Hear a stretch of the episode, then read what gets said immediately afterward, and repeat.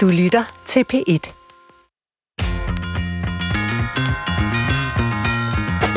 I dag skal det handle om sex.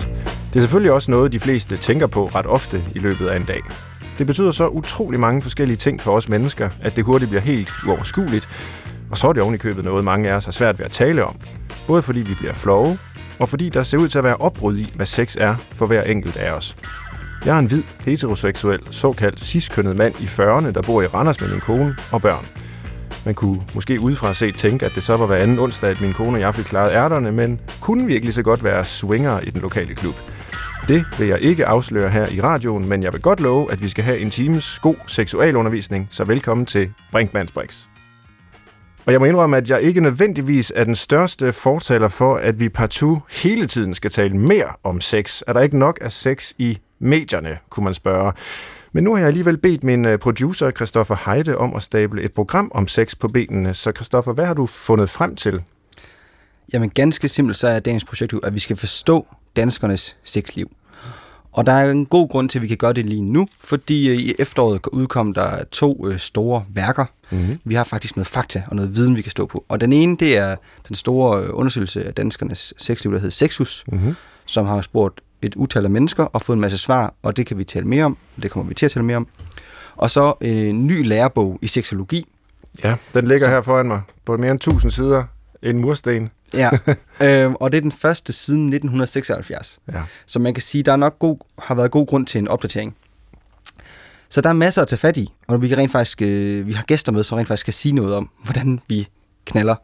Men først og fremmest, Svend, så siger du, at du ikke vil du egentlig ikke gider at tale så meget om sex. Hvorfor ikke? Jo, altså jeg gider jo godt at tale om sex, men øh, jeg er nok lidt blufærdig selv, øh, og har ikke det store behov for, eller den store lyst til at udbrede mig om øh, mit eget seksuelle liv. Jeg hører måske også til dem, der synes sådan lidt på gammeldags maner, at øh, seksualiteten er mest spændende, når det ikke hele tiden bliver afsløret mest muligt. Altså det her med, nu skal vi bryde tabuer ned for det ene og det andet inden for seksuallivet. Der synes jeg nogle gange, man kan spørge, hvorfor skal vi egentlig det? Øh, må der ikke godt være nogle tabuer? Er det ikke også det, der gør det lidt spændende? Øhm, så det er sådan min egen øh, indgang til det, men så må jeg jo sige, at jeg er jo psykolog, og altså, hvis der er noget fag, der har sat øh, seksuallivet på landkortet på vores allesammens yeah. bevidsthed, så er det jo psykologien, ikke? hvor der er en hel masse også fordomme om, hvordan psykologer tænker om og arbejder med, med, ja, med sex øh, tilbage fra Freud, øh, hvor, hvor, hvor det jo kom helt i centrum hvor, for vores forståelse af, hvad et menneske er for et væsen. Jamen kan du lige hurtigt sige, hvad, hvad, hvad siger psykologien om, om det seksuelle? Ja, det siger jo og det skal gøre det hurtigt. Ja, men det, det, det kan jeg slet ikke, altså, fordi den siger utrolig mange ting. Øh, det er jo en helt central øh, kraft i vores liv, kan man sige, øh, som man kan se meget forskelligt på, alt afhængig om man har sådan de for eksempel evolutionspsykologiske briller på, hvor det handler om øh, reproduktion i sådan en helt øh, genetisk banal forstand og øh, omsorg for afkommet, så det kan vokse op osv., til ja, altså psykoanalytiske teorier, der ligesom øh, gør seksual driften til drivkraft for, for jamen, alt, hvad der egentlig foregår i, i vores liv, øh, i form af forskellige former for sublimering, altså hvor man gør driften til noget acceptabelt i et samfund. Øh, så jeg, jeg tror ikke, jeg skal våge mig ud i en stor gennemgang af øh, psykologiens syn på seksuallivet. Det tror jeg hellere, vi må lade vores øh, gæster om at hjælpe mig med her i dag. Ja, og jeg vil, så vil jeg jo sige til lytterne, at desværre får vi ikke kortlagt Svend Brinkmanns sexliv i dag, men vi får kortlagt mange, der er glade danskernes for. sexliv i ja.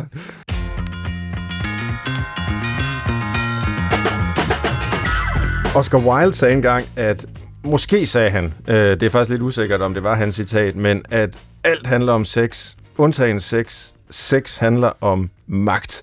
Og det er på en måde øh, et, et tankevækkende citat, når vi nu skal i gang med at tale om vores sexliv, om menneskets seksualitet, er der overhovedet noget, som det ikke er relevant for. Det kunne jeg godt tænke mig at drøfte med mine to gæster i dag, som er førende eksperter i landet, hvad angår seksuallivet. Øh, måske er de endda en slags pionerer øh, på hver deres område. Den ene, det er dig, Astrid Højgaard, er ledende overlæge ved Seksologisk Klinik på Aalborg Universitetshospital, og måske kan nogle af vores lyttere genkende stemmen fra tidligere TENT-programmer her på P1. Ja. Velkommen til, Astrid. Tak skal du have. Godt at se dig her.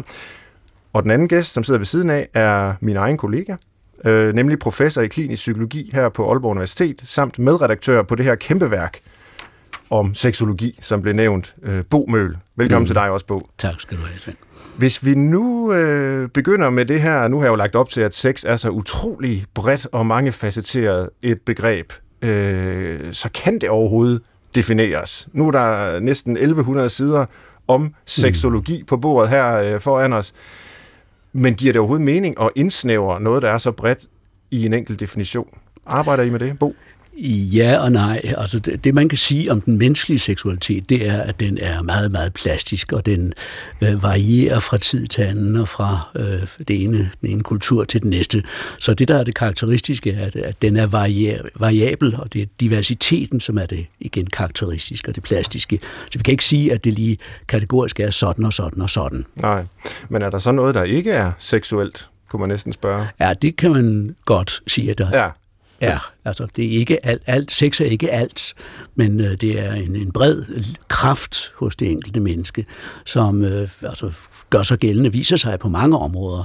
Jeg tror, at de færreste af os tror på sublimering, som du refererer ja. til øh, i dag, men øh, seksualiteten er jo et meget, meget bredt spektret og en, en, øh, en, en dynamisk kraft, som øh, former os, og som former vores relationer til hinanden. Ja, Altså bare lige for at forklare det der begreb sublimering, så, så handler det ud fra i hvert fald min, øh, som jeg husker, øh, Freud, øh, så, så handler det om, at vi i grunden har et, en, en seksuel kraft, øh, der, der, der vil sætte sig igennem øh, hele tiden, og det, det kan den ikke få lov til.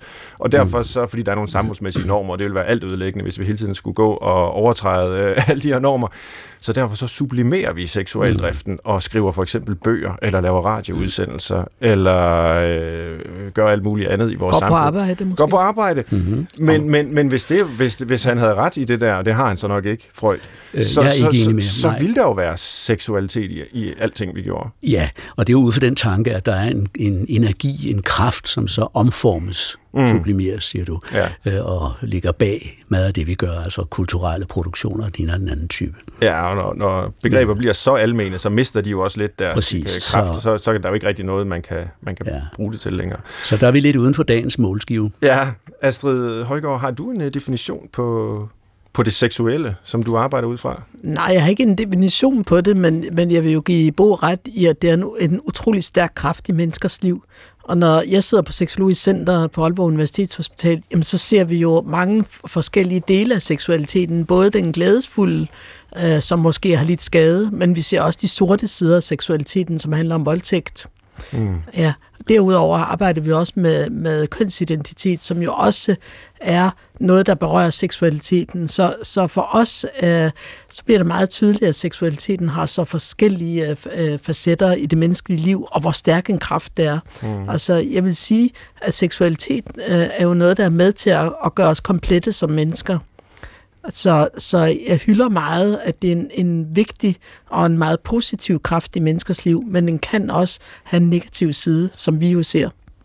Og være meget destruktiv, så den ligefrem styrer folks liv og øh, driver dem ud i kriminalitet og i, i selvdestruktiv adfærd. Så det er ikke kun lykke, lyserød lykke. Nej, ikke. det er også øh, vold og magt og afhængighed præcis. og alverdens ting, som, ja. Ja. som vi kan komme ind på her i løbet af mm. udsendelsen. Jeg kunne tænke mig at spørge jer om sådan overordnet, øhm, og, og, og det er heller ikke fordi, jeg, jeg ønsker, at I skal fortælle om jeres øh, seksuelle liv, når jeg, jeg vil heller ikke fortælle om Det har mit. vi ikke tid til. Nej, men, men, men hvis I ser ud i, øh, i vores øh, verden og i vores øh, land her, så øh, er der jo mange, der taler om, at vores syn på seksuallivet har forandret sig, og det er jo nærmest en banalitet. Så hvis I bare sådan kort skal prøve at rise op, hvad er der sket med vores syn på det seksuelle, øh, siden I eksempelvis var, øh, var, var unge eller var børn? Mm, mm. Øh, og det har ændret helt øh, fokus fra at være noget, som handlede om reproduktion, øh, altså at blive gravid og få børn, til at handle om lyst. Ja. Øh, og der er også sket samfundsmæssigt meget, øh, så det gamle den traditionelle opfattelse af sex som forplantning hænger jo sammen med, at øh, der- var en masse tabuer omkring den ikke-reproduktive seksualitet. Det kan man se, det går hele vejen tilbage øh, i historien. Men det er noget af det, der øh, har ændret sig i min levetid, at der er meget mere glæde, der er meget mere større diversitet. Jeg ved ikke, om vi kommer ind på det senere, men altså den almindelige form for seksualitet har udvidet sig og blevet meget, meget bredere. Normalitetsbegrebet har ændret sig radikalt. Mm. Altså bare på de 40 år, jeg har arbejdet med det. Jeg kan også sige, at der er kommet en meget stor rummelighed, som du er inde på, også over for, for homoseksuelle og biseksuelle, som i dag er, er hvad skal vi sige, bare en, en, et, en del af det normale spektrum. Mm. Og sådan var det sandelig ikke, da jeg var ung. Så der er sket rigtig meget. Hvis man stiller sådan et spørgsmål, og vi er stadigvæk her i begyndelsen af udsendelsen jo, så jeg kan tillade mig de sådan øh, nærmest håbløst øh, generelle spørgsmål. Og, og det mest generelle, jeg kan komme i tanke om, det er, hvorfor har mennesker overhovedet sex med hinanden? Hvilke svar er der så på det spørgsmål? Hvorfor har vi sex? Der er mange svar, der er mange forsøg på svar, og jeg kan ikke lade være at referere til Platon, øh, som og hans gamle myte fra Symposion, hvor han jo taler om, at, at øh, mennesker oprindeligt var en, en to altså der var to, der var hang sammen, mm. øh, og øh, så fordi de provokerede Søvs, øh, han blev jaloux, så fik han kappet dem fra hinanden, så disse mennesker med, med fire arme og fire ben osv., de bliver altså til dem, vi kender i dag. Og så går de hele tiden og leder efter deres bedre halvdel det udtryk, som vi kender, altså bliver genforenet, og det er ligesom seksualitetens kraft. Og der tror jeg, at der er noget meget, meget, meget, meget rigtigt i det, nemlig at vi forsøger en genforening øh, med noget, som er tabt. Og det er jo ofte den tidlige, de tidlige relationer, som, som spiller ind her, og de tidlige sanselige oplevelser, vi har haft med vores øh, forældre, som ligger som en matrice for, hvordan vi udfolder vores seksualitet i dag.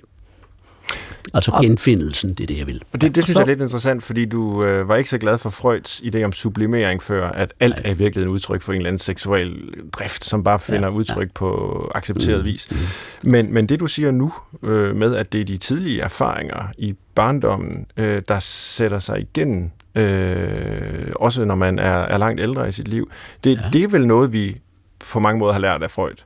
Øh, ja, altså det, det, det er rundet af den tradition, ja. øh, den tid, de tidlige oplevelser, de tidlige lystoplevelser sætter sig i vores erindring, ikke sådan at vi kan huske og spole tilbage og huske det, men det ligger i det, man kalder det posturale hukommelsessystem, så det bliver trigget, det bliver reaktiveret. Mm-hmm. Og noget af det, som gør seksualitet meget spændende, det er, at der foregår en masse ubevidst i det, så Freud er ikke helt ude af billedet på ja. ingen måde. Og noget af det, der er øh, på spil, er, når vi krop mod krop ligger sammen, så bliver der reaktiveret nogle af de tidlige tilfredsstillelsesformer. Det er der skrevet en masse, masse om, øh, som er øh, meget spændende læsning, øh, fordi det er jo ikke sådan, at man kan opfinde sin seksualitet i voksenalderen. Nej, nej, der er en resonans tilbage, øh, som gør, at vores tidlige tilknytning, altså vores tidlige relation til vores primære, det er jo tit mor, der er den primære, men øh, spiller ind altså hos og, den voksne også. Og hvordan øh, forsker man i det? Hvordan har man fundet ud af det? Det gør man blandt andet ved at kigge på forskellige tilknytningsstile. Man kan, der findes forskellige kategorier på dem, men altså man kan have en tryg tilknytningsstil og en utryg tilknytningsstil. Og der kan man så se, hvordan de bliver reaktiveret, når, når man er tæt på andre mennesker. Hvis folk har parforholdsproblemer, så er det ofte noget, som også er rundet af deres forstyrrede tilknytningsmønster, mm. som præger alle relationer. Så hvis man gerne vil have en god og stabil øh, partner, både i øh, sådan det kærlighedslivet og seksuallivet, ja. så skal man ikke øh, gå til en astrolog og få lagt et horoskop for vedkommende. Det vil jeg ikke mene. Så skal man gå til svigermor i stedet ja, for. Ja, det er måske det, man skal. det vil jeg jo heller ikke gøre. eller, eller, eller prøve at finde ud af, hvilken tilknytningsstil ja, præcis, partneren præcis. har. ja, ja, og det er sådan alt andet lige nu. Hvis man har en tryg tilknytningsstil, så har man også mere overskud til at eksperimentere med sin seksualitet sammen med andre, øh, og man kan være altså både have kontakt med sig selv og have kontakt med den anden. Øh, så, så, så det, er, det, det er et rigtig godt grundlag. Men det siger ikke noget om, bare lige for at slå fast, hvad, hvad der ligger i det med en tilknytningsstil i forhold til det seksuelle. Altså for eksempel, om man bliver biseksuel eller nej, homoseksuel, nej, nej, eller det er slet nej. ikke på den måde. Det, det, det er mere, kan man sige, øh, hvad kan man sige, øh, musikken i, i, i forholdet, mere end, end hvad det er for en melodi, der bliver spillet. Øh, ej, det var måske en mærkelig metafor. Men, Øh, men den er udmærket. Jeg kan godt lide den metafor. Ja. Og det siger mere om, om, om det grundlag, man mm. kommer med. Ja. Øh, og det, man kan sige, at, at, at jo dårligere tilknyttet det er, jo mere tvangspræget er din seksualitet også. Okay. Der er jo rigtig mange, som ikke kan holde ud at være alene, og derfor engagerer sig eller kommer ind i forhold, hvor de bliver rigtig dårligt behandlet. Altså, mm. øhm, ikke kan holde fast i deres grænser, går med til noget, som de ikke øh, synes. Og det handler simpelthen om en utryg tilknytning. Og- Så og på den når- måde spiller det en stor rolle Ja, og når du, forvaltning. når du nu bruger begrebet tvangspræget Ja. seksualitet, så ja. er det jo et, et normativt begreb. Altså det er ja. sådan set noget uønsket i ja. vores seksualliv, at det er tvangspræget. Og der er vi vel et, øh, vi vel ved et af kerneelementerne angående det seksuelle, Astrid Højgaard, nemlig at det er noget, vi fælder dom om. Det er noget, vi har holdninger til, øh, som vi som samfund synes. Og det skifter så historisk, øh, hvad der har været øh, acceptabelt og hvad der ikke har. Mm. Men alle samfund fælder vel sådan nogle normative domme om, hvad er et acceptabelt seksuelt klart, liv. men, men jeg vil også sige, at der er mere i det end det. Det handler ikke kun om normer. Nej. Fordi hvis vi nu kigger på, på øh, nogle af, af de øh, personer, vores øh, psykologer i centret arbejder med, nemlig mennesker med sexafhængighed, mm. så handler det ikke kun om, at det normativt ikke er, er acceptabelt, det de gør, men det handler også om, at de i deres daglige liv plages af det, at det opleves begrænsende for dem, øh, at det giver dem en, en ufrihed, at det er svært at være sammen med andre mennesker eller passe et arbejde, fordi man hele tiden, hele tiden, hele tiden er på jagt efter øh, nye oplevelser inden for det, man nu øh, tænder på. Mm. Så, så det handler ikke kun om, at øh, andre synes, det her ikke er acceptabelt, men det handler også om, at man selv har det dårligt med det. Ja, Så, så jeg synes egentlig, det stikker dybere end en, en kulturel norm ja. Men, men for dem, det der er vel ikke virkelig altid, er forstyrret på det her punkt. Ja. Nu spørger jeg lidt ledende, kan jeg høre på mig Ja. selv, men det er vel ikke altid, at de to ting fuldstændig kan adskilles. For eksempel, da homoseksualitet blev samfundsmæssigt fordømt, Mm. øh, så kunne man vel godt forestille sig, at en person øh, led under sin homoseksualitet. Absolut. Øh, netop fordi det blev Mm. mm. be, øh, fordømt øh, øh, af andre end en selv. Absolut. Øh, men, men det betyder jo ikke, at, det vil vi i hvert fald sige i dag, at, at der var noget galt med den person. Slet ikke. Nej, Nej. nej. Men det, der er sket øh, i de senere år, er, at man ikke diagnostiserer, nu taler vi om den sygelige, den afvigende seksualitet, ud fra driftens eller lystens retning. Det er ikke sådan, at jeg får en diagnose, fordi jeg for eksempel har optaget sadomasochisme, eller øh, som før 73 homoseksualitet. Øh, Men, men hvis det er noget, der påfører en andre lidelse, eller mig selv lidelse, øh, så får jeg diagnosen en paraphilic disorder, parafili. I gamle dage talte man om perversioner. Men det er det samme, altså disorder-begrebet, det medfører lidelse.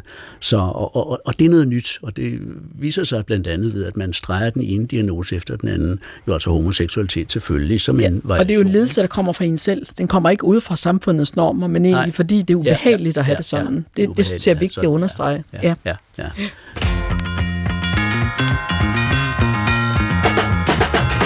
Her i Brinkmanns Brix undersøger vi i dag øh, seksuallivet, og øh, det gør jeg sammen med Astrid Højgaard og Bo Møl, som er, er gæster.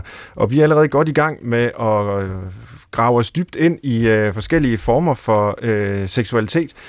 Og jeg kunne tænke mig, at vi øh, nu prøver at vende os mod det her pragtværk, øh, seksologi, faglige perspektiver på seksualitet, hedder bogen her, redigeret af Christian Gravgaard, Anna-Maria Giraldi og så Bo Møl, som vi jo har her i studiet, og Astrid Højgaard har jo bidraget med flere kapitler til den, som er vores anden gæst. Øhm, og jeg kunne tænke mig at spørge øh, Bo Møl, som du sidder mm-hmm. her som en af redaktørerne, hvorfor var der grund til at følge op på den seneste grundbog, øh, som vist nok er fra 1976 i seksologi, som vi har haft på, på dansk. Hvorfor netop nu? Mm. Men der er jo sket så meget med vores seksualitet. Øh, seksologien har udviklet sig helt enormt, øh, så det er også grunden til, at bogen her er, er meget mere end dobbelt så stor. Øh, som var så, øh, og jeg tror, det er vigtigt at tænke på, at øh, inden for faget er der sket noget, men der er også sket noget i den måde, vi fortolker det på. Altså den samfundsmæssige, kulturelle holdning til det. Og det kræver så, at vi laver en ny bog, som er opdateret, som er sure. For eksempel er der ikke noget kapitel om homoseksualitet i bogen, øh, fordi homoseksualitet i dag regnes som en variation, som nogen kan øh, have det rart og godt med i måske en fase af deres liv, og så øh, ved siden af et heteroseksuelt forhold osv. osv. Så, så det er ikke en, en kategori, som vi øh, på den måde behandler som noget selvstændigt. Og sådan kunne jeg sige mange andre eksempler, men, men det er grunden til, Og- at vi og det adskiller sig fra, fra den forrige, fra Hertogs Ja, ja, øh, bog. præcis. Altså, der- der, var et kapitel om homoseksualitet, Ja, fordi det var ligesom noget, der trådte så meget frem øh, ja. som et fænomen, at, at der skulle vise et kapitel til det. Ja. Men nu er det ikke, fordi vi lige skal opholde os øh, netop ved, ved homoseksualitet, men som, som lægmand på det her område undrer mig alligevel over, at jamen, det er jo trods alt en fuldstændig almindelig, anerkendt Mm-hmm. øh, variation inden for det seksuelle spektrum. Så hvorfor ikke lave et kapitel om det? Men den er jo også, øh, den er jo også beskrevet i, i alle kapitler ved okay. Hjælp af de øh, cases, der er beskrevet i den. Så derfor er, øh, er det også en, en del af bogen. Det er bare flettet ind i, Mm. så synes jeg selv på, Præcis. på en rigtig god måde. Så fordi det ikke er noget særligt, så Ja. ja. kan det være alle steder øh, i virkeligheden, og, og det er det så lidt. Ja. Ja. Ja. Ja. Det er for at komme ud af den stigmatisering, som jo i mange, mange, mange år. ja. Hvem øh, regner I med skal læse den her bog? Ja, det skal jo øh, studerende på masteruddannelsen ved Aalborg Universitet, og så skal... Øh, Og det er masteruddannelsen i den underviser vi jo seksologi. begge to i. Ja. ja. Ja. Og så er det jo også tanken, at øh, andre øh, under uddannelse inden for sundhedsfag og psykologfaglige stu- studier kan, kan bruge til noget og lære uddannelse. Alle mulige, der har en interesse i seksologi. Men meget sundhedspersonale, mm. Fordi der i mange år har der jo været eksisteret et dobbelt tabu. Det er et tabu for patienten at fremføre sine seksuelle problemer eller klager, og det er også tabu for mange behandlere. De ved ikke rigtig, hvordan de skal tage fat på det, og tænker, hmm, hvis han har et seksuelt problem, så må han tage det op, og patienten tænker, spørg doktoren, spørg lægen mig nu ikke om det her. Så der er behov for en meget bredere og mere dybtegående viden, end vi har haft før. Så det er også en af intentionerne for brudt det dobbelte tabu. Så selvom vi måske taler om, det var i hvert fald mit øh, oplæg til udsendelsen, taler mere om øh, sex, end vi måske nogensinde har gjort før, så, øh, så er det stadigvæk tabu i for eksempel i sundhedsvæsenet, når man møder en sundhedsprofessionel. Ja, og jeg tror, at rigtig mange mennesker har et dobbelt regnskab. Det er alle ens øh, lykkelige seksuelle ting, kan man godt tale om, og man kan også tale om de andres. Men der, hvor det er rigtig svært, det er, når jeg skal fortælle om mine rejsningsproblemer, for eksempel, eller min nedsatte lyst, altså mine seksuelle problemer. Ja. Hvis man nu ser på de her mange hundrede sider, over, over tusind, og, og den her øh, efterhånden ganske omfattende historie, som øh, videnskaberne om seksuallivet har haft. Nu har vi været inde på Freud flere gange, bare for at nævne en, øh, et berømt navn. Er der så overhovedet noget tilbage, vi ikke ved? Øh, eller hvor er de mest interessante forskningsmæssige spørgsmål i de her år efter jeres mening? Astrid? Altså, jeg, jeg, personligt synes jeg, at vi ved øh, alt for lidt om, hvad det er, der gør, at øh, nogle mennesker øh, ikke øh, trives med deres egen lyst. Altså, de har en for lavt lyst. Det er jo en, en meget almindelig klage, som vi behandler rigtig mange mennesker med. Og jeg synes egentlig, at vi ofte kommer til kort over for den gruppe mennesker. Vi ved for lidt, og vi har for få øh, behandlingsmuligheder til dem. Mm. Så det, der, der tænker jeg, at vi øh, har en stor hvid plet på landkortet, vi skal have Europa. Og vi har også behov for meget mere konkret viden om sammenhængen mellem det biologiske, psykologiske og sociale eller kulturelle, om man vil. Øh, fordi det er jo en, nogle, nogle af de øh, faktorer, som, som påvirker den enkelte seksualitet, eller farver den, den enkelte seksualitet. Og en meget mere indgående viden har vi behov for. Meget forskning foregår jo biomedicinsk, medicinafprøvninger, under fysiologiske undersøgelser. Og inden for vores fag, svensk øh, psykologien, har vi også behov for at vide meget mere om, hvordan det opleves, øh, og hvordan øh, øh, for eksempel øh, relationen spiller ind til den anden. Der er jo nogen, der trives bedst, hvis de har noget aggression i forhold til den anden, altså trives bedst seksuelt, hvorimod andre har det modsat. Altså, det, det kan vi godt vide meget mere om. Mm-hmm. Og nu vi er ved, øh, øh, eller du nævnte Astrid, at øh, et af problemerne i dag, som, som vi ved for lidt om, det er, øh, hvorfor folk ikke, øh, oplever ikke at have tilstrækkelig lyst, Ja. hvis man skal sige det sådan. Og igen, som, som lægmand på området, så er det mit indtryk, at det måske er et skift, der har været historisk, øh, fra at mennesker oplevede det store problem, som knyttede til, at de havde for meget lyst, og havde lyst til noget, der var forbudt, og så var de i tvivl om, hvorvidt det var normalt, og så gik de måske, hvis de kunne overvinde sig selv til lægen, eller til en psykiater, eller en psykolog, Ja. så er problemet typisk i dag det omvendte, ja. altså den her øh, manglende lyst. Og, og lige netop det kunne måske være en indgang til et lynkursus i øh, seksologiens idehistorie. Øh, det ved jeg ikke, om, om du har mod på, Astrid. Det kan være, at Bo kan supplere og, og, og præsentere øh, os for, både øh, mig og lytterne, hvis man ser på, på, på videnskaben om mm. seksuallivet. Hvordan øh, har den så udviklet sig gennem årene? Jamen, der, man kan jo sige, at der har jo ikke været så frygtelig meget videnskab, før vi kommer op i, i slutningen af det 18, 1800-tallet. Så, men man kan jo sige, at der har været meget, mange kulturelle skift øh, i, i perioderne før og, og efter. Altså, især har synet på kvinders lyst jo ændret sig radikalt inden for, for de senere århundreder, hvor man kan sige, at hvis vi kigger tilbage på middelalderen, så var kvinders lyst jo beskrevet som ubendig og meget farlig. Der findes jo et værk, der hedder Heksehammeren, som er mm. sådan et, et, øh, en uh, håndbog for inkvisitorer i, hvordan man, man finder ud af, om en kvinde er en hekselej. Og, hvor, hvor langt er vi tilbage her? 1484. 1400, ja. Ja. Mm. ja, så der, der står meget tydeligt beskrevet, at kvinders lyst er ubendig, og den er meget farlig. Mm. Så, så der bliver kvinders lyst betragtet som noget meget øh, tilstedeværende, men også noget, der skal tæmmes. Når vi så kommer længere op i historien, så får man det lidt mere afslappet under, under hvad hedder det, oplysningstiden, hvor, hvor kvinders lyst egentlig måske er meget mere acceptabel, og kvinder har elskere, og det har mænd også, øh, og så videre. Så kommer vi over til Victoria-tiden, hvor igen, hvor kvinder mister deres lyst, og de bliver placeret i nogle meget uformelige kjoler og får kyser på hovedet, der gør, at de kun kan kigge lige ud, øh, hvilket er en fordel på mange forskellige måder når man skal kyse øh, kvinders lyst. Mm. Ja. Øh, og så sker så øh, skiftet op øh, til, til vores århundrede igen, hvor, hvor kvinders øh, lyst bliver betragtet som, som en, en, en vigtig kraft, og der er en forventning om, at, at kvinder skal have lyst, og i, i virkeligheden helst lige så meget som mænd. Og så er det, sexusundersøgelsen brager ned. Mm. Nu må du rette mig, Bo, øh, men, men den fortæller jo altså også noget om, at der faktisk er nogle, måske muligvis nogle biologiske for, forskelle mellem mænd og kvinders lyst.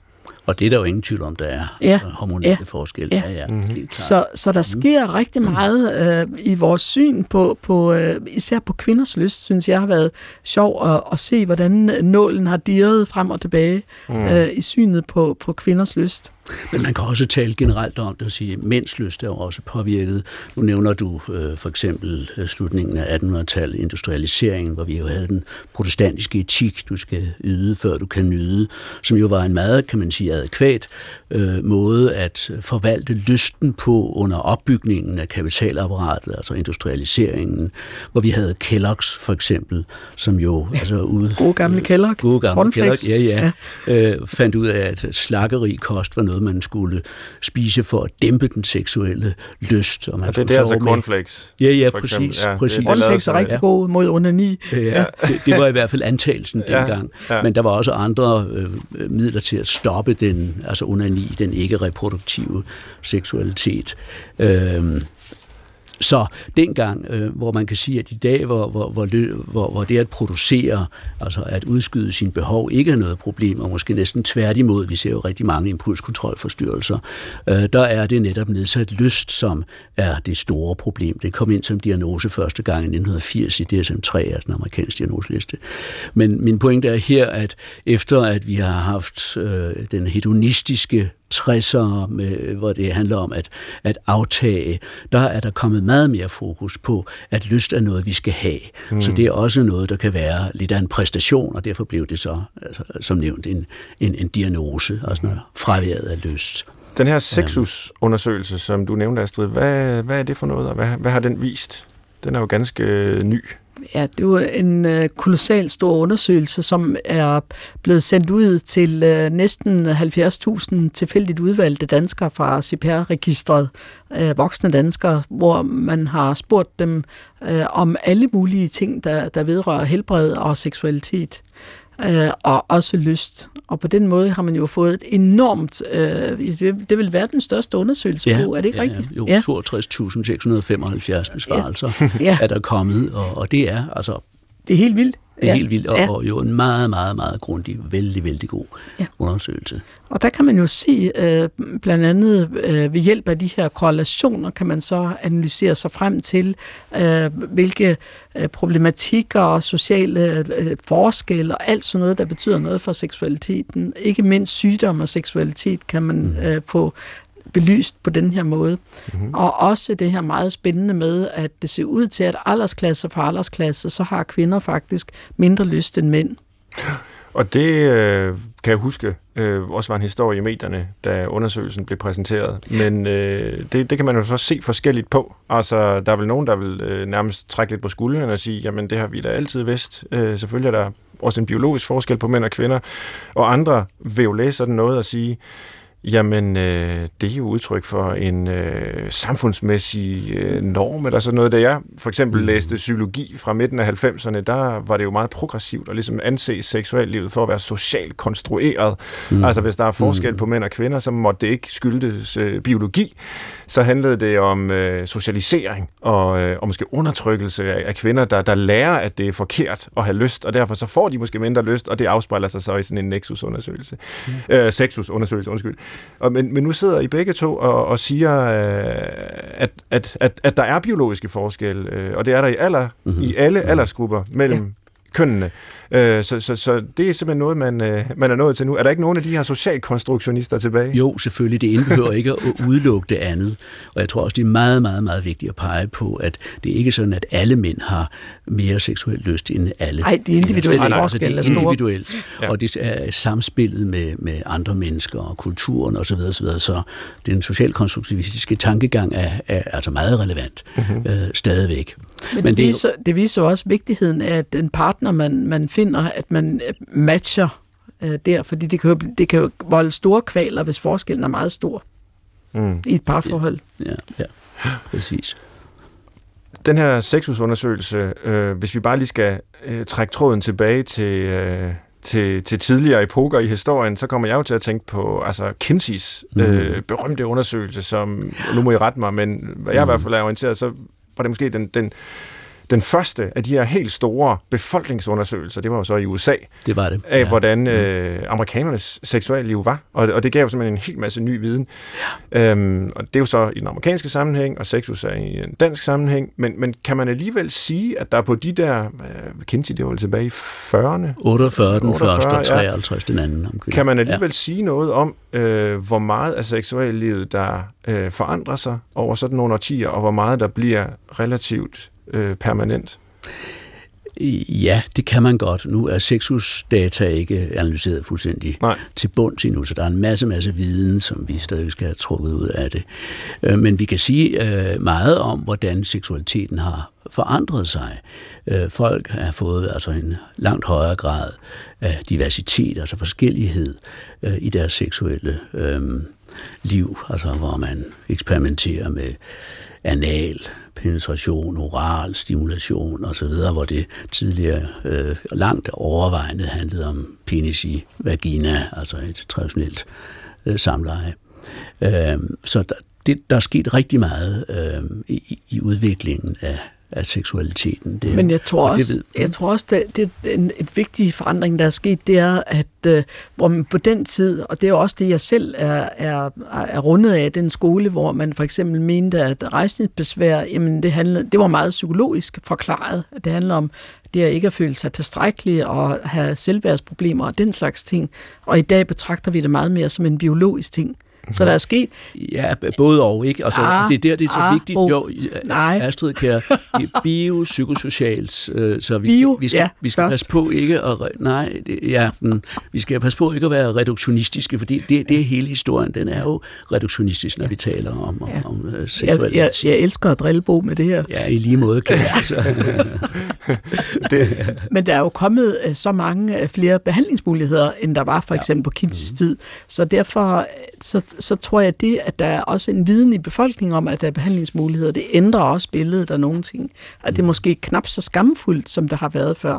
Mm. Fordi man har vidst, der har været muligheder. Er det fair at sige, bare lige for at afslutte jeres lille polemik omkring det psykologiske og det biologiske, at der er både biologi og psykologi i al seksualitet. Ja, det, det tror jeg, vi kan blive enige om. Ja, og, med, og så er det jo ikke til at vide, hvis der er et specifikt problem, en person har med det seksuelle, og om, om det er bedst at behandle det psykologisk eller biologisk, før man har mødt vedkommende og fundet nej, ud af, hvad der er. Det, det kan man netop ikke. Man er nødt til at gøre det sideløbende. Mm. Ja, præcis. Ja.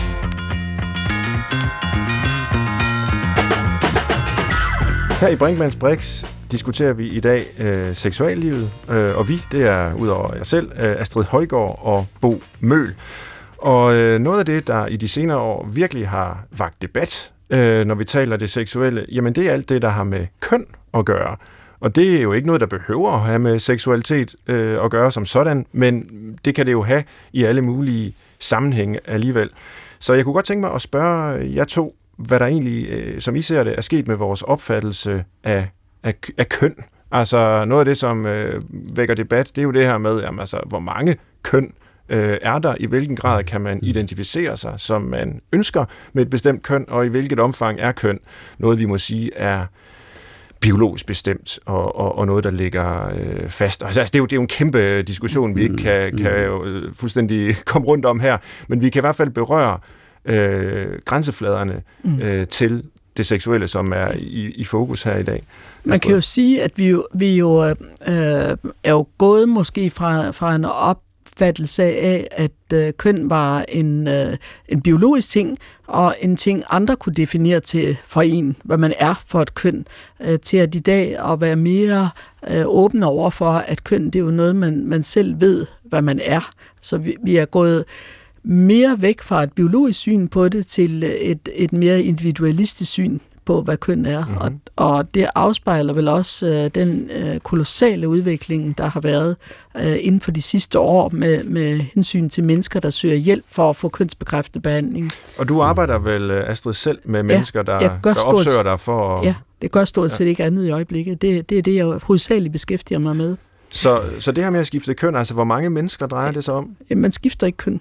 Nej. Det er lige præcis uh, essensen i det her. Ja. Man har et køn. Ja. Ja, men det man skifter man i det ikke. Dage. I gamle dage skifter Ja. man køn. Ja. Det er meget sjovt, du siger det. Ja. Uh, fordi i dag har man et, et køn, men det er ikke altid det, det uh, man udtrykker. Nej. Altså, hvor antagelse, når jeg kom ind i studiet her, så tænkte jeg, okay, her sidder vi uh, tre mænd og en kvinde, men dybest set kunne jeg ikke være helt sikker på det. Mm. Hvis det skulle være helt rigtigt, skulle jeg spørge jer.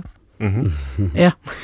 Det er jo igen det socialkonstruktivistiske, som er kommet ind, ikke? Ja. og et opgør med den binære Ja. kønsforståelse af, enten er man mand, eller også er man kvinde. Ja. Øh, Og så enkelt er det ikke, fordi Nej. der jo er både biologi på forskellige niveauer, hjerne, kø, øh, hormoner osv., men der er altså også, som du er inde på, den psykosociale faktor i det.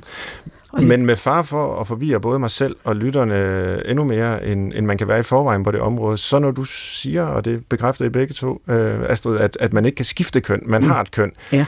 jamen så lyder det jo som om, at det egentlig er en form for essentialisme, altså at, at man har essentielt et køn, øh, og derfor kan man ikke øh, skifte det, øh, hvilket på en eller anden øh, mærkelig måde er i konflikt med den her socialkonstruktionisme, som jo netop øh, handler om, at, at køn er flydende, Mm. øh, og det kan være diverst at finde mange forskellige udtryk igennem et øh, livsløb. Og der er jo indtryk af, at de her socialkonstruktionister, som mener, at køn er socialt skabt, mm. netop er dem, som ofte er talspersoner for Øh, ja, for, for, for det flydende, hvad angår køn.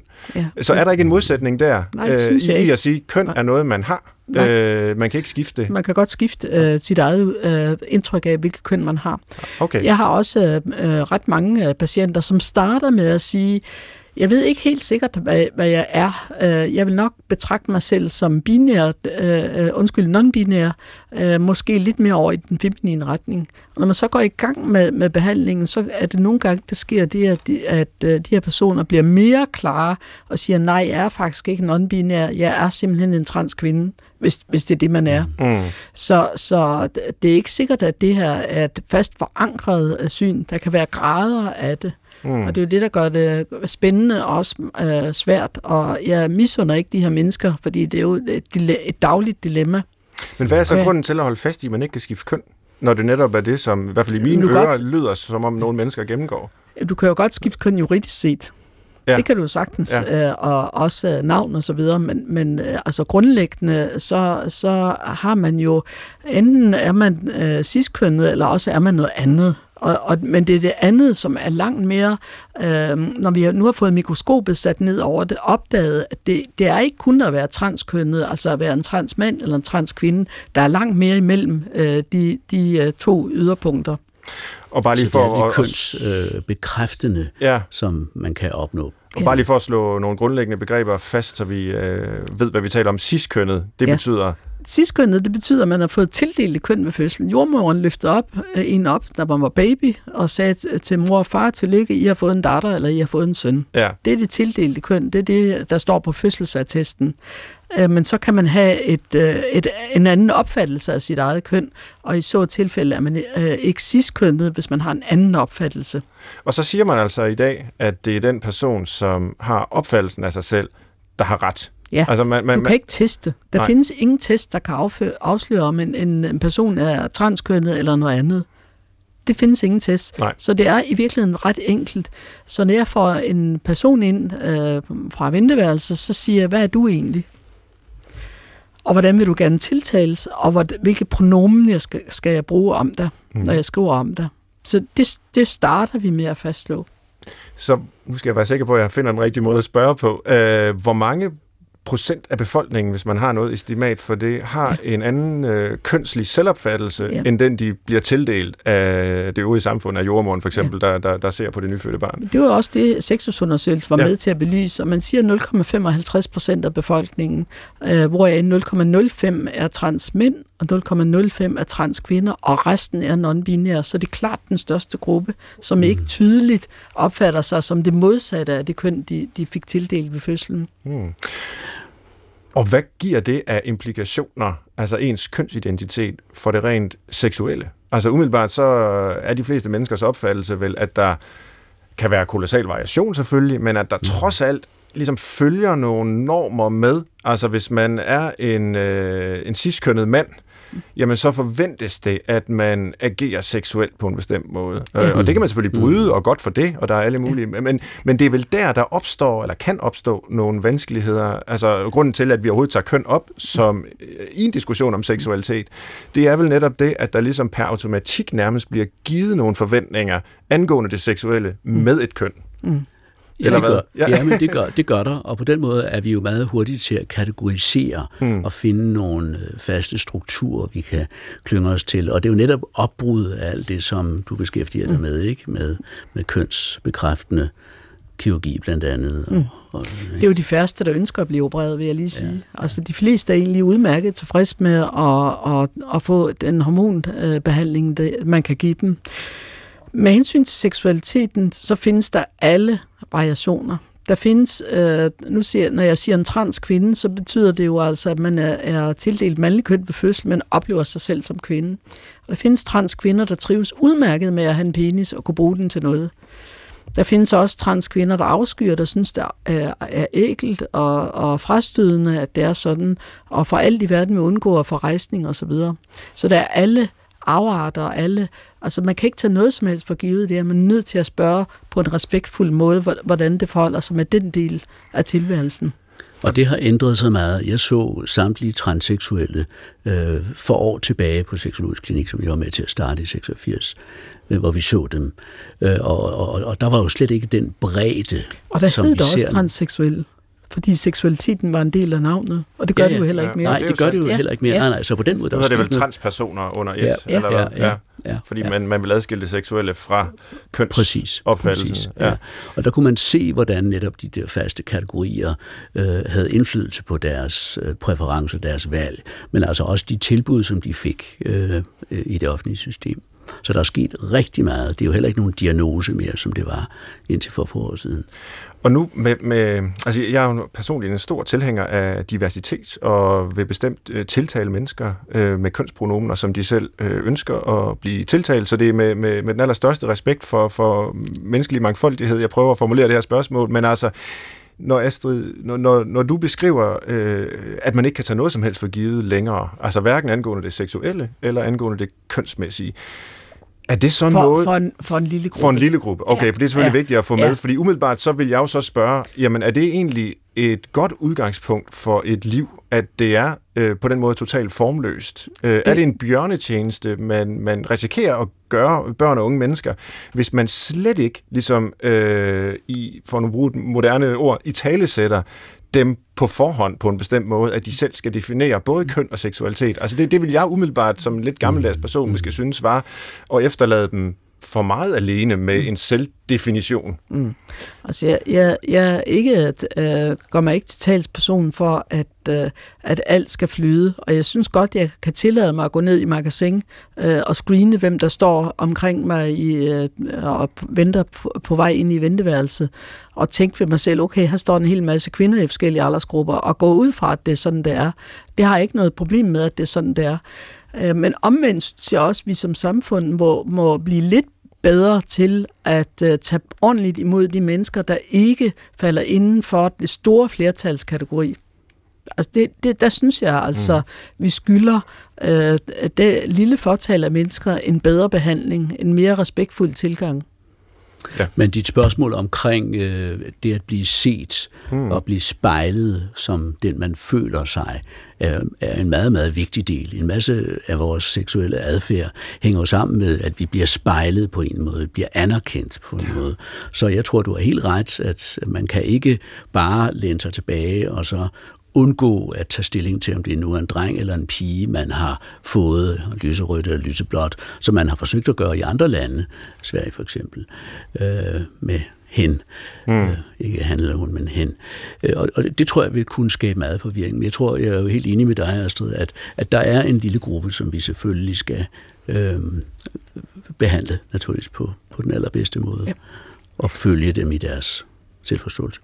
Altså jeg, for mig er det jo signerende, for eksempel når jeg læser en journal om en af mine patienter, som øh, vi ved øh, foretrækker at blive omtalt som han, og som har et maskulin navn, så i andre sammenhæng konsekvent bliver omtalt som hun. Mm. Det støder mig utrolig meget, og jeg synes virkelig, det er respektløst øh, fra, fra sundhedsvæsenets side, og også fra andre, at man ikke kan respektere, at den her person oplever sig som noget andet. Ja. I dag i Brinkmanns Brix forsøger vi at finde ud af, hvordan vi navigerer i det seksuelle med omverdens krav og fristelser og store fokus på sex. Og jeg er heldigvis ikke alene om det. Med mig er ledende overlæge ved Seksologisk Center på Aalborg Universitetshospital, Astrid Højgaard, og Bo Møl, der er professor i klinisk psykologi på Aalborg Universitet, samt medredaktør på kæmpeværket Seksologi, som er udkommet for nylig. Og Christoffer Heide producer, du er som sædvanligt med på en lytter. Hvad har vi overset i vores snak om det seksuelle i dag, efter din mening? Jeg lytter med store ører, fordi det er meget spændende, men det, som jeg egentlig gerne vil, vil spørge eksperterne og dig ind til, Svend, det er, hvorfor er sex ikke bare problemfrit? hvorfor kan vi ikke bare... Altså, hvorfor... hvorfor hvor, altså det er, og nu ved jeg, at både Bo og Astrid har øh, haft øh, folk inde, eller talt med folk, men det kan være alt fra rejsningsproblemer til køn, til parafilier, til Hvorfor er sex så problemfyldt? Ja, det er jo faktisk et godt spørgsmål. Det burde jo være det enkleste i verden. Det er jo noget, der har potentiale til at blive lystfyldt og dejligt, og hvorfor skal det skabe problemer for os overhovedet? Det virker da helt skørt. Men det gør det jo blandt andet, fordi vi er reflekterende væsener. Ah. Vi tolker, altså hele det psykologiske perspektiv, øh, oplevelsen, filmologien, øh, spiller ind, og, øh, øh, og som vi snakkede om tidligere også, vi får reaktiveret en hel del af vores også problematiske fortid i mødet med den anden, det intime, fysiske møde med den anden. Så øh, altså, der er meget, øh, Freud har øh, snakket om, eller skrevet om, at det er jo en, en, en af de farligste ting i menneskelivet, det er seksualiteten fordi det er et kondenseret billede af vores udvikling, af vores tidlige behovstilfredsstillelse, tidlige relationer, og så kønnet, som vi har talt om her. Det er virkelig nogle, nogle, nogle byggesten, som er vigtige i personligheden. Og, og det er ikke så enkelt, at man bare kan sige, at det handler om for eksempel reproduktion, som man gjorde tidligere. Nej, det er jo nok noget med, at vi mennesker har det her refleksive forhold til os selv. Så Præcis. selv de mest naturlige fysiologiske funktioner kan vi på en eller anden måde gå ind og kaste grus i.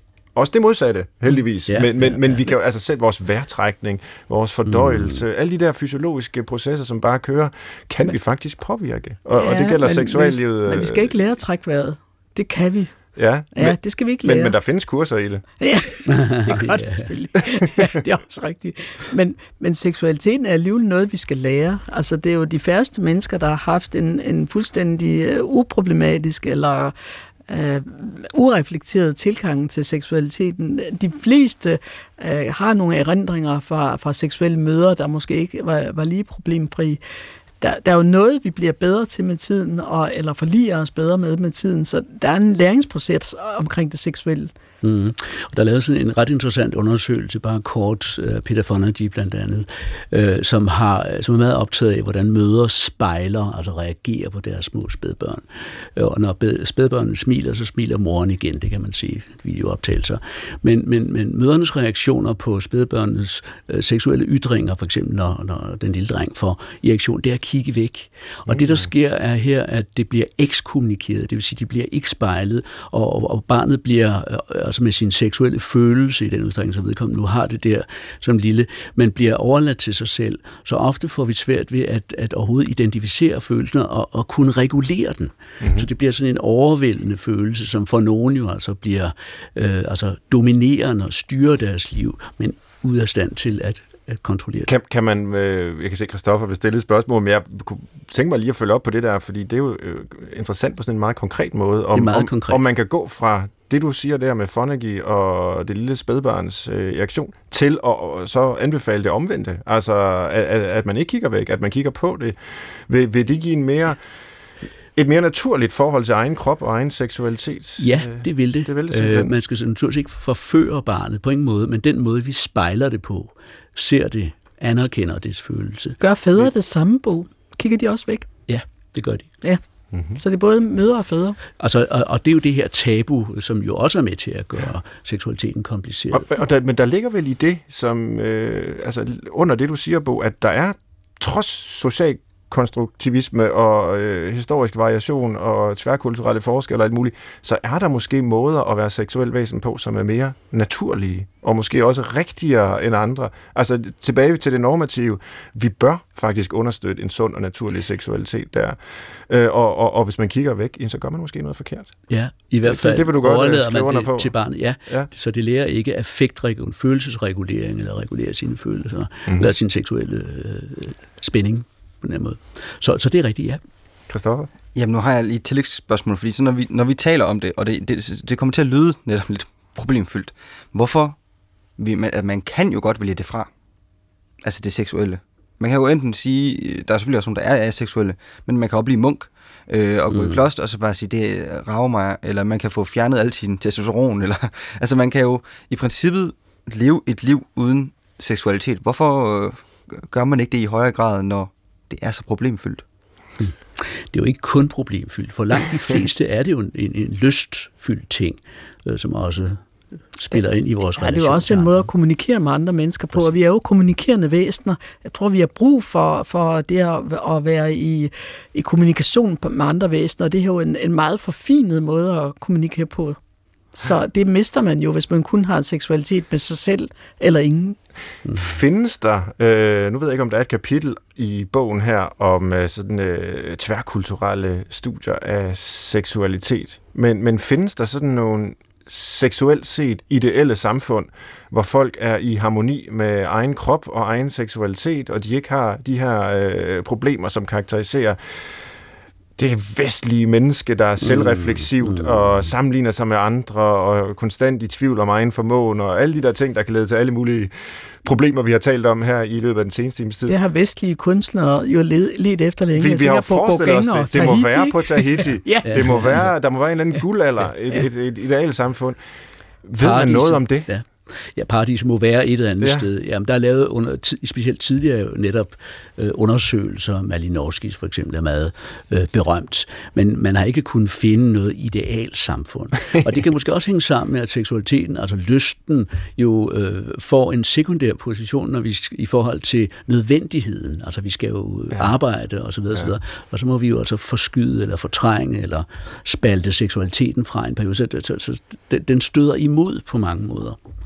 Ja, man kan sige, at skabelsesberetningen har noget på sig, ikke som en øh, altså, øh, sand historisk beretning, men, men som en, en mytologisk sandhed. Mm-hmm. Det er selvfølgelig inden for en øh, kristen-jødisk øh, referenceramme, men ikke desto mindre, så hører vi jo der om netop, hvordan det er på en måde springet fra dyr til menneske ja. øh, med syndefaldet, ja. der bringer skammen ind i livet, og, øh, og, og, og det sker ved, at vi får begreber om godt og ondt, og, og, mm. og må tildække os og bliver forvist fra paradis, og så opstår alle problemerne der, og det gør de måske i alle kulturer.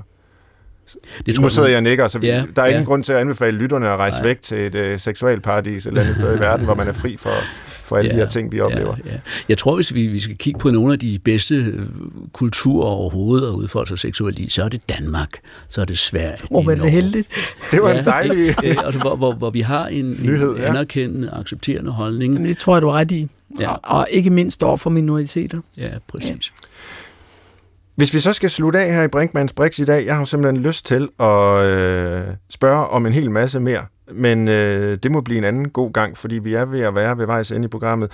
Og der plejer vi jo gerne at slutte af med en liste, hvor vi på bedste public service manér sammenfatter øh, de øh, diskussioner, vi har haft i, i løbet af samtalen.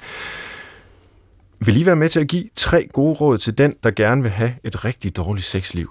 Så kan jeg notere og bringe det videre til vores lyttere. Det kan vi sagtens. Hvordan får man det? Ja, altså mit bedste råd til at få et rigtig, rigtig dårligt sexliv, det er at ophøre med at kommunikere. Ja. Altså, bruge rigtig meget tid på skærme, på telefonen, øh, på, øh, på nettet øh, med andre end, end øh, den partner, du gerne vil have et sexliv. Det er mit bedste råd for et dårligt sexliv. Ja. Så ophør med at kommunikere og brug tiden øh, på, på skærme mm. og, øh, og andre distraktioner i stedet for. Det kan jeg helt tilslutte mig. Så. Det er et ja, godt råd, ja, ikke? Ja, det er et godt ja, råd. Ja. Der kan man meget hurtigt få ødelagt al intimitet og al seksuel spænding og men det, det er måske tilstrækkeligt som råd, så det går måske dog lidt imod, hvad, hvad, hvad du sagde før, Bo, at Danmark er et rigtig godt land at have sex i, og være et, et frit seksuelt væsen. Ja, for, fordi der fordi er vi har det, jo mange skærme. Altså, vi har rigtig mange skærme, ja. og, og, og det, er, og det er jo en trussel, altså du har helt ret mm. øh, på mange måder. Mm-hmm. Og hvad kan vi sige det sidste? Øh, prioritere arbejde. Og prioritere arbejde. arbejdet, ja. Ja, den er god også. Den er også det er også rigtig godt råd. Ja. I gamle dage, i sin tid, da vi havde det, der hed samlingsgruppen på, på Rigshospitalet, der sagde vi, at vi ville gerne hjælpe alle mennesker med seksuelle problemer, øh, undtagen dem, der var øh, selvbyggere. Det var meget almindeligt i 70'erne, hvor vi startede det der. Altså, folk, altså der var den, den, den må lægges til side. Den må lægges ja, til side. Hvis man ja. skal arbejde. Men det var en del. Smid værktøjet og hoppe i seng i stedet for. Det er vores bedste råd til lytterne, hvis man vil have et godt øh, sexliv. Tak fordi I lyttede med derude. Tusind tak til mine to gæster i dag i Brinkmanns Brix. Øh, Astrid Højgaard, ledende overlæge ved Seksologisk Center på Aalborg Universitetshospital, og Bo Møl, der er professor i klinisk psykologi på Aalborg Universitet, samt medredaktør på det flotte værk her om seksologi. Husk som lytter, øh, at du altid kan genlytte dette program eller tidligere programmer på dr.dk eller via DR's radio-app, og man kan skrive til os med ris og ros på brinkmannsbrix, dr.dk. Til rettelægger var Christoffer Heide, og jeg hedder Svend Brinkmann. Tak fordi I lyttede med.